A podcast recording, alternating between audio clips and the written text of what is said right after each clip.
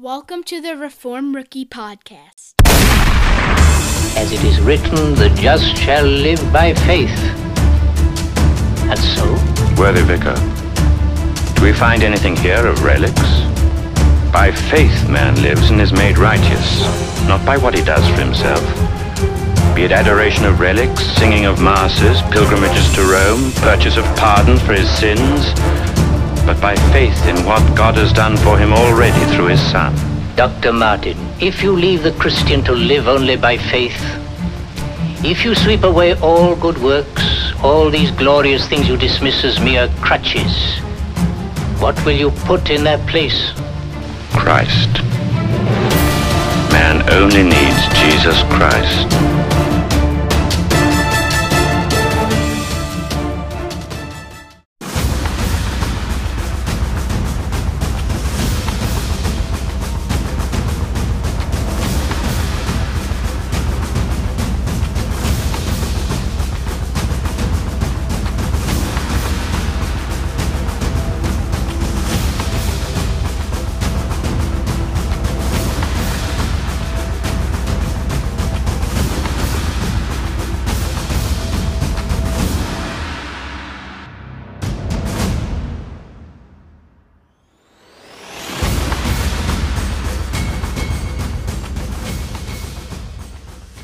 Okay, we're starting a new study uh, tonight on presuppositionalism, presuppositional apologetics. So, how to put that up? This is the work of our brother Anthony here. We're going to be using this book, Always Ready, uh, by Greg Bahnsen, and that's going to be used kind of like our textbook. He put this up. I think this is a, a perfect way to start because we're, we're always told, we see the uh, analogy and of, of, of building something, erecting something in Scripture all the time. We're supposed to build up in our faith, build a church. Um, we are, we are being built up in Christ. And so if this is a house that is supposed to be built, apologetics is kind of at the foundation, especially the presuppositional form of apologetics. So what we're studying is, and typical of Reformed Baptists, most Reformed Baptists, I can't, I can't say all, uh, along with most of the Reformed Presbyterians, we hold to a form of apologetics called presuppositionalism, okay? And we're going to get into a little bit of what that means. What is it? Why it is, why is it important? Apologetics is simply the defense of the faith. We get the term from First Peter three fifteen, but sanctify Christ as your Lord in your hearts, always being ready to make a defense to everyone who asks you to give an account for the hope uh, that is in you, yet with gentleness and reverence. Being ready to make a defense. And notice it says, but sanctify the Lord in your hearts, always being ready to make a defense. The Greek word translated as defense is apologia. That's where we get the term apologetics from. We're, a, we're making an apology for the church.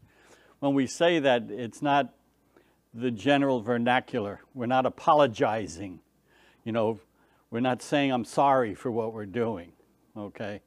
It's but making, making the, the defense. I have to tell you, too, this is the first time I've taught this co- particular course. So that being said, I have no idea how long this is going to take. So we're going to just take it as it is. I'm planning just to do an introduction tonight and go to the first chapter of the book. Uh, and I'll let you in on a little secret. If I have very short notes, all right, chances are I'm going to be very long-winded. If I have very long notes, it keeps me more on track, and my sermons tend to be less. So if you ever see me walk into the pulpit, I'm holding a sheet of paper, watch out. But, so, I'm going to give a little context. Almost every course I've ever taken on apologetics, which, which are, are numerous, um, the, the, the course always starts with First Peter three fifteen. That's, that's almost standard, all right? But I've never seen anybody give a course in apologetics and give the context for First Peter three fifteen. And I think it's very important that we do that. So let's look at uh, the verses leading up to it. First Peter three, eight to nine.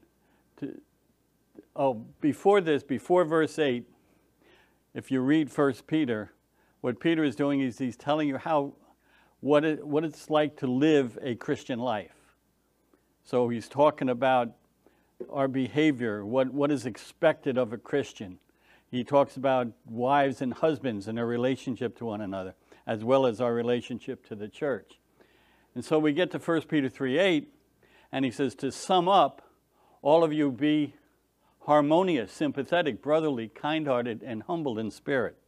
Notice he's summing up this, his whole book at this point, up to this point, and he says, before I go any further, before he gives us this imperative to uh, defend the faith, he says, be harmonious, sympathetic, brotherly, kind-hearted, and humble in spirit. This is all leading up to how we should uh, defend the faith. Not returning evil for evil or insult for insult. How many times have you ever seen a debate with a Christian and an atheist, and the Christian falls into the same trap as the atheist? And the next thing you know, it's acerbic, and it's like, like they're throwing daggers back and forth. It would, it's almost like a wrestling match, all right? But not returning evil for evil or insult for insult, but giving a blessing instead, for you were called for that very purpose, that you might be a, inherit a blessing. All right, now again, remember, keep in mind, this is leading up to First Peter three fifteen. Then he quotes from Psalm thirty-four. Peter continues, who is there to harm you if you prove zealous for what is good? I love that verse, you know. It's, it's obviously a rhetorical question, okay? If you're doing what is right, who's going to harm you? What can they do to you? All right?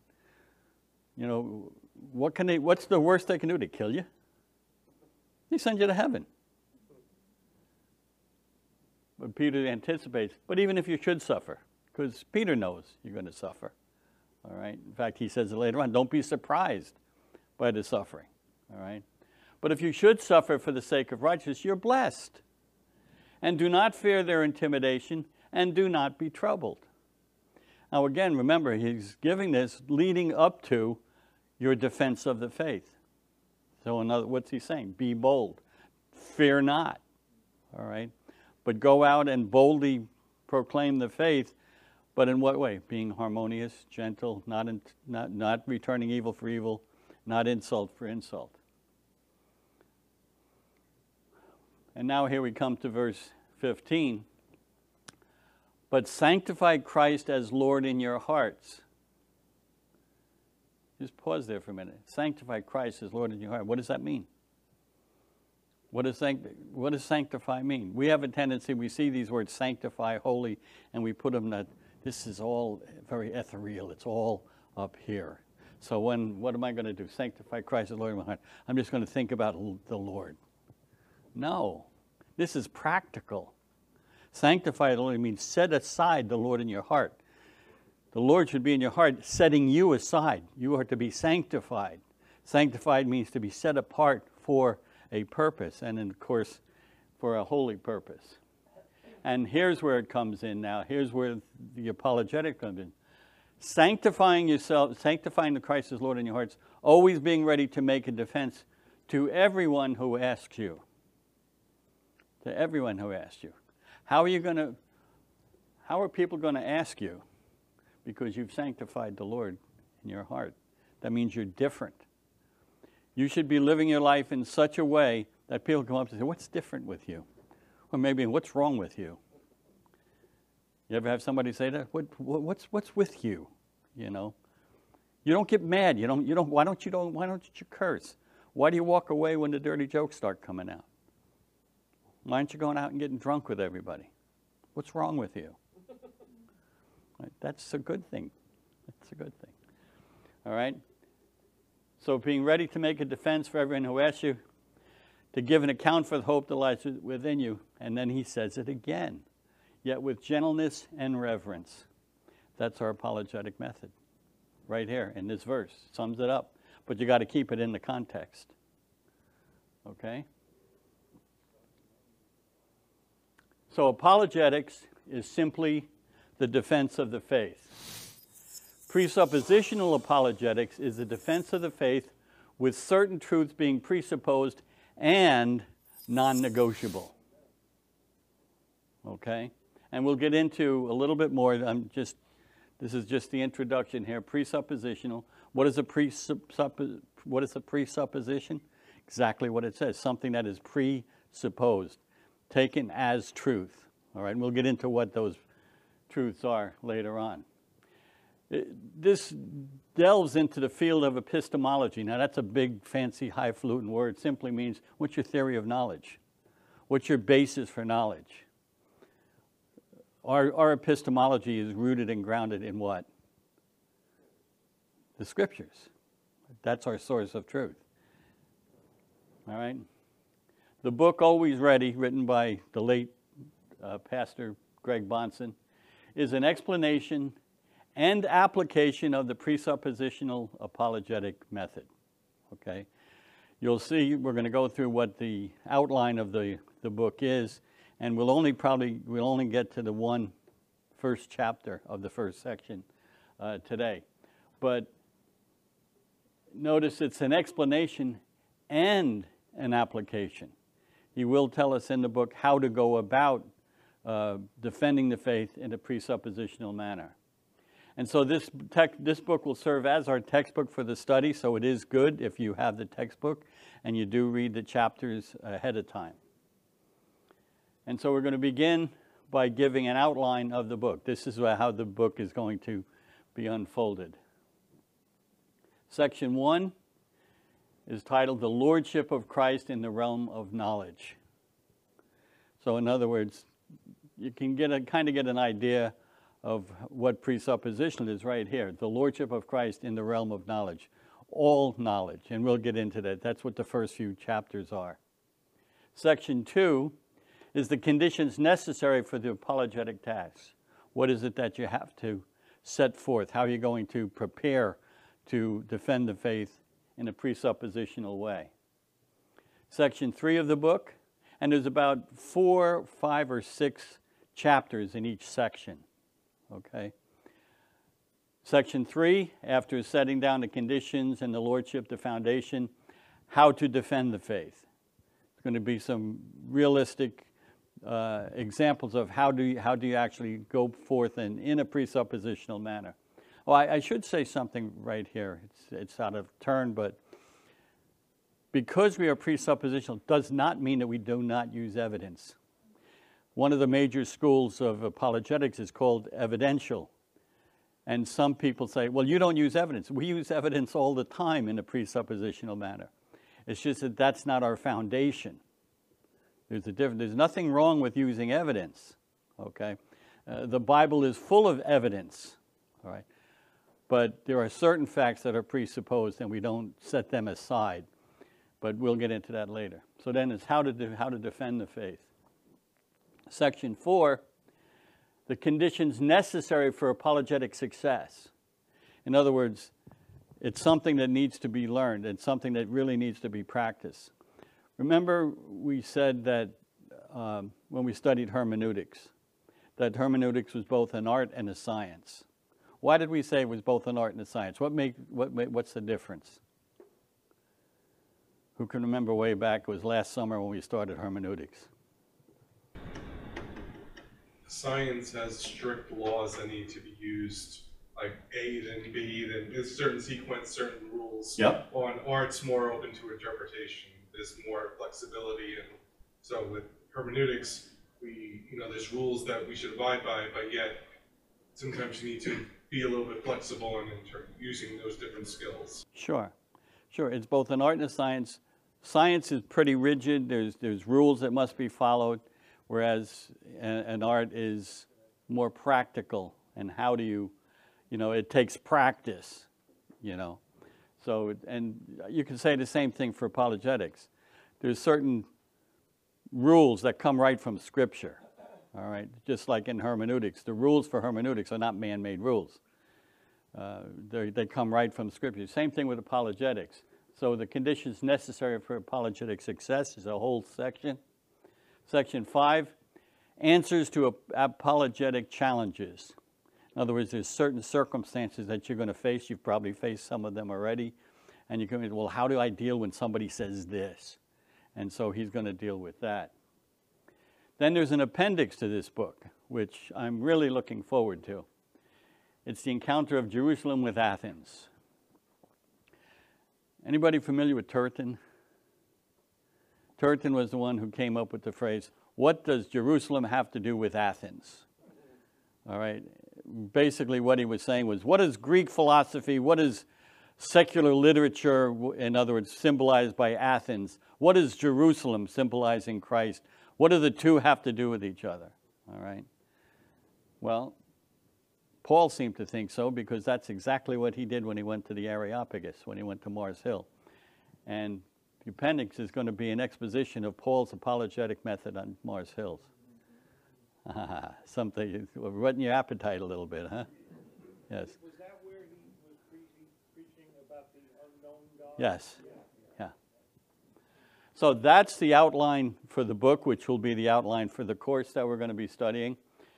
And what I've done in, in this, because there's going to be a lot of quotations from the book and also quotations from Scripture, so what I've decided to do is put words in yellow and italics. There'll be quotations from the book.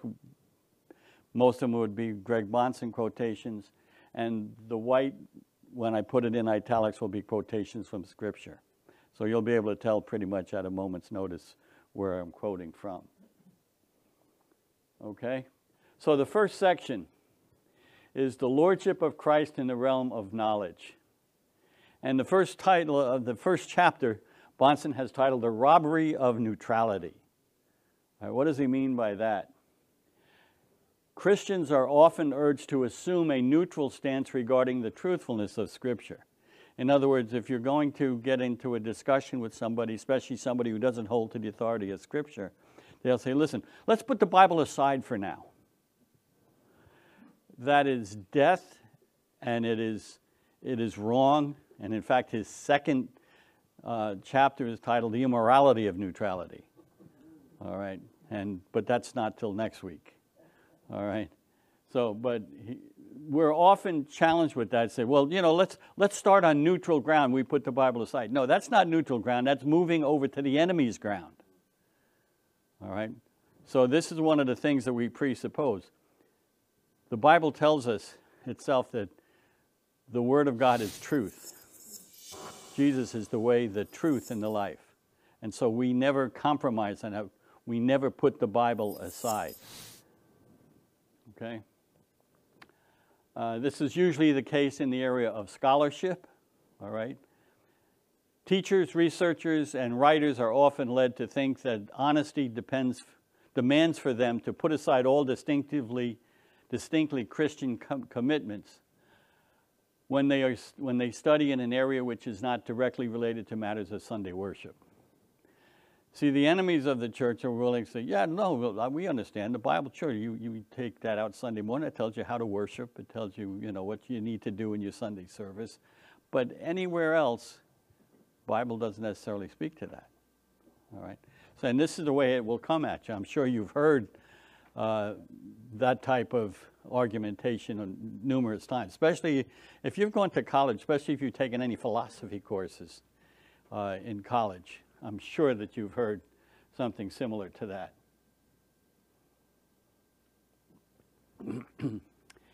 Is it really necessary to hold to the teachings of the Bible if you are to understand properly the War of eighteen twelve, the chemical composition of water, the plays of Shakespeare, or the rules of logic? This is something that they'll say to you. What, why do I have to understand the Bible, you know, to, to understand these things? These things have, the Bible has nothing to say about these. That's what they say. Don't buy it. This demand for neutrality is often raised in the field of apologetics. And so many Christians succumb to this argument for the sake of academic acceptability. All right? In other words, I've actually spoken with, with Christians, especially college professors who are professing Christians, and they say, if I assert six-day creationism, I'll lose all credibility in my field. And so they say, so for the sake of academic credibility, they give up and they, they uh, adopt this, this stance of academic neutrality, all right? And hopefully by the time we get through the first two chapters, you'll see why that's not the right idea. Well then, in these and many other ways, we can see that the Christian is called upon to surrender his distinctive religious beliefs, to temporarily put them on the shelf, and to take a neutral attitude in his thinking. Sounds noble and fair.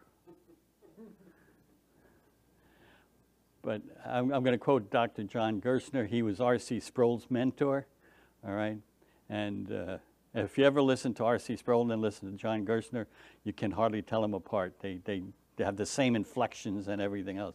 But great man of God, Presbyterian theologian, he always said, beware of the theology of the first glance. Something can sound noble and fair at first glance, and when you delve into it, find out that it's anything but, okay? But there are several problems with this approach. And now Bahnsen goes on to list four, at least four problems with this approach of putting neutrality on the table. What are the problems? First, and here, here you can see I've just quoted him, I'm not trying to paraphrase. This would prevent the conquest of the world to belief in Jesus Christ as Lord. Remember, the Bible, where do I start? No, I'm, I'm looking for a specific. The Bible teaches us, and, and we hold to that, especially in this church, in Reformed churches, that the Bible addresses not simply religious matters, but we are to exercise dominion over the entire world. Yes? Well, I think it's interesting because you even have like secular um, philosophers at a point. Like, I think the best example is Jordan Peterson right now coming out and saying, like, the Bible serves as the foundation for all yeah. of society and how we, we act and govern. We're like, we understand it through the three conditions that it sets forth.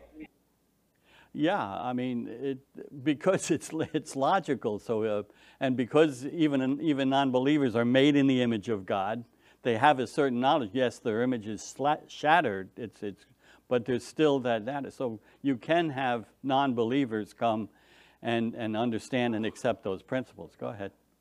Yeah, so many of like the respected men of intelligence, like of you know not just the classical age, but also even the modern era. Years, many of them come up with theories that are just rephrasings. Yeah. Yeah, and they try to distance themselves from the scripture, often. Okay. Yes? The way I see it is the Bible is the sword, and the idea behind the front of neutrality is meant to uh, disarm us. Yes. Yeah, absolutely, absolutely right. Because, and again, the point that I was, I was just trying to get my words straight on, where we're commanded to make disciples of all the nations, not merely in a spiritual sense, but in a physical sense, bring this world under the dominion of Christ. When, when we do that, okay, we are to, how, well, how do we do that? By replacing the old self with the new self on an individual basis, and a new society with, from, you know, pushing the old society away, all right? What happens when missionaries go into, in the past century, when they'd go into primitive tribes and they'd bring the gospel? Whole cultures changed, and that's what we're called to do. If you put the Bible aside, the world, this would prevent the conquest of the world to belief in Jesus Christ as Lord. You can see why not the, the entire evangelical church holds the presuppositional apologetics, because a good portion of the evangelical church believes that we are to be concerned about spiritual issues only.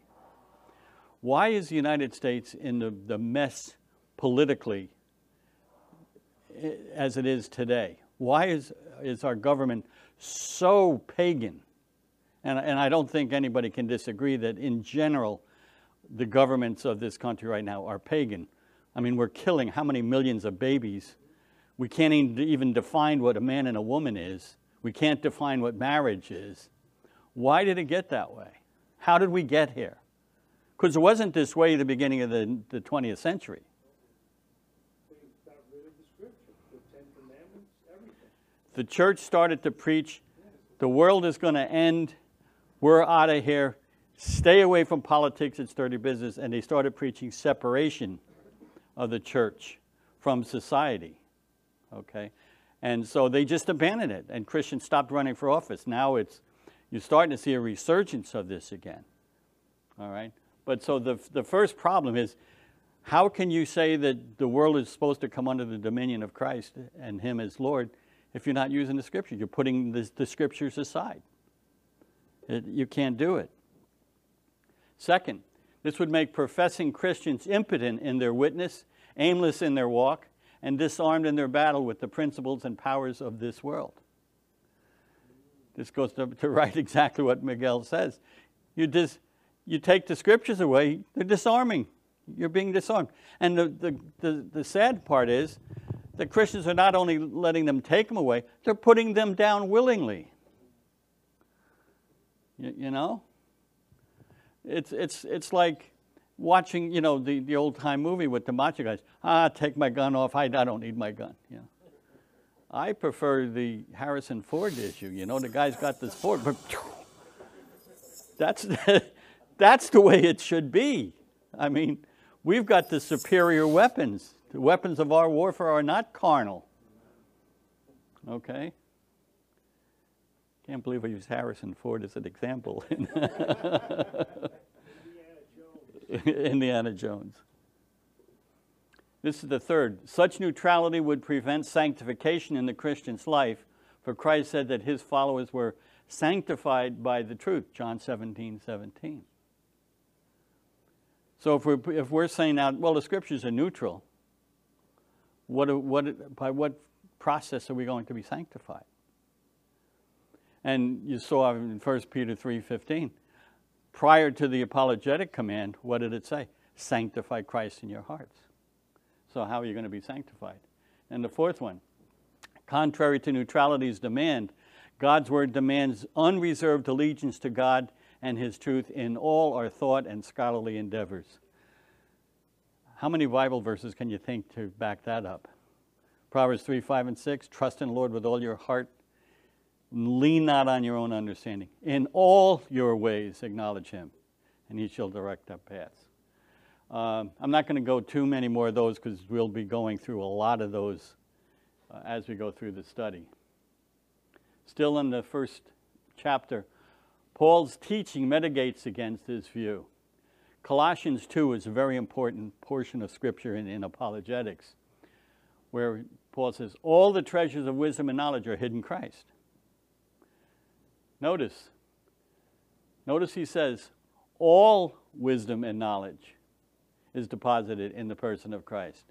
Whether it be about the War of eighteen twelve, water's chemical composition, the literature of Shakespeare, or the laws of logic. You can't get into a logical argument with somebody if you put the Bible aside. Because then you can ask the question that Pilate asked, what is truth? And what is truth if you put the Scriptures away? You see the, you see the bind that you wind up in. Jesus said, I am the way, the truth, and the life.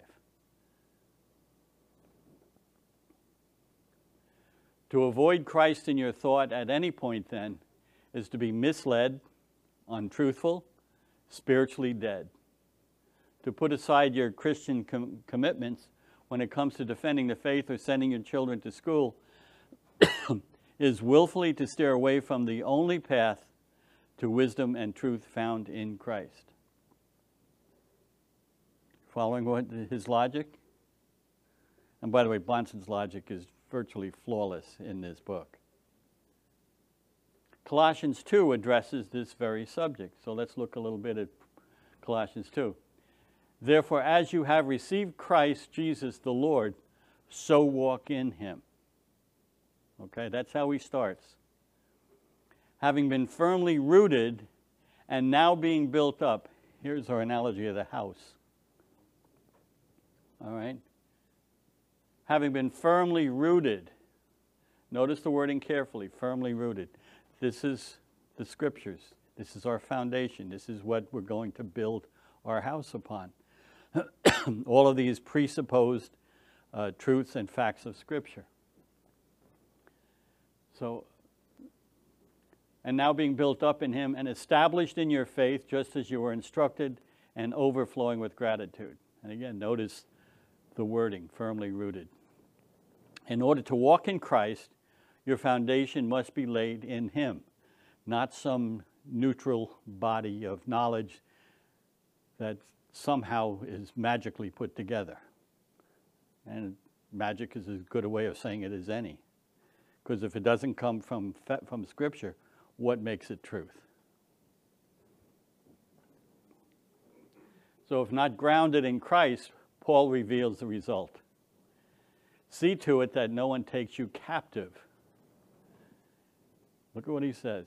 See to it that no one takes you captive through philosophy and empty deception, according to the tradition of men.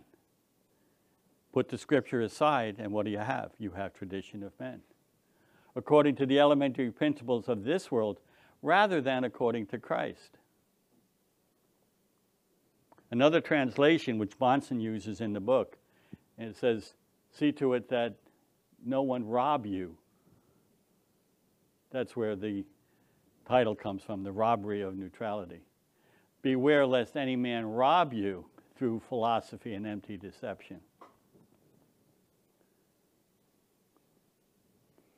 So by attempting to be neutral in your thought, you are a prime target for being robbed. Robbed by vain philosophy of all the treasures of wisdom and knowledge which are deposited in Christ alone. There's a reason why so many of the scientific discoveries over the ages were made by, by Christians. There's a reason for that. Notice again the antithesis between the wisdom of God and the traditions of men. The, I mean, the scripture is just full of this. And I'm got, not going through a lot of them tonight. This is just the first chapter. Any questions?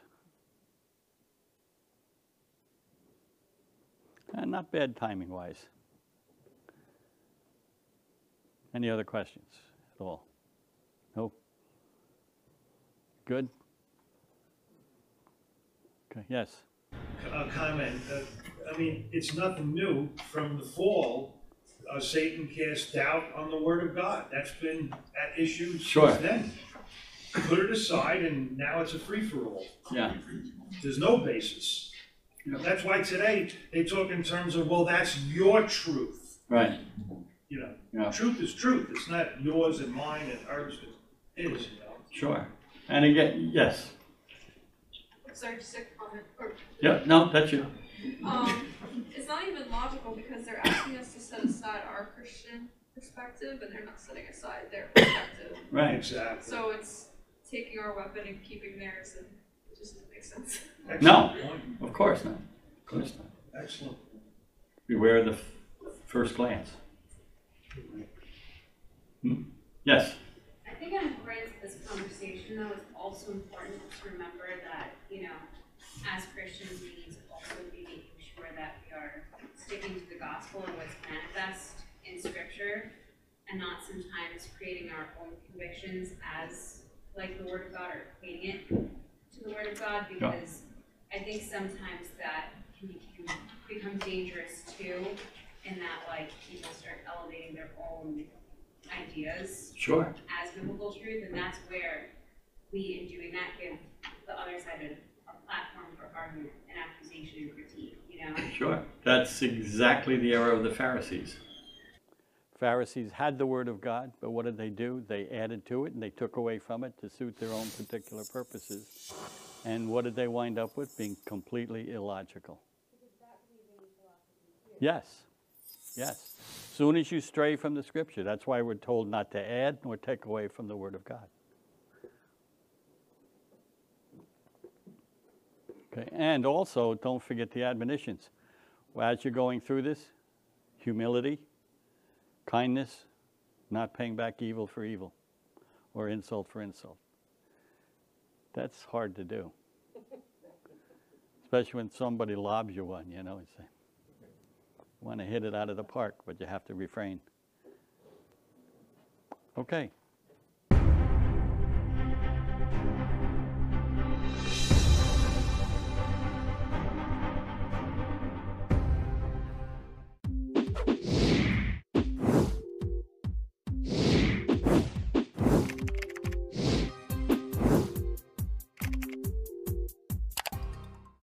You have been listening to the Reformed Rookie Podcast, where we aim to teach Reformed theology to beginners or rookies. Be sure to look us up on the web at w w w dot reformed rookie dot com, where you will find many more learning tools and aids to help you grow in your understanding of all things Reformed. And remember, Semper Reformanda.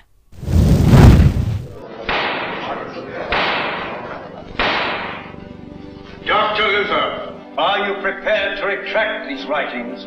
In some I discuss faith and good works. If I were to retract these, I should be denying accepted Christian truths. Martin Luther, you have not yet answered the question. Will you recant, or will you not? Here it is. I am bound to my beliefs by the texts of the Bible.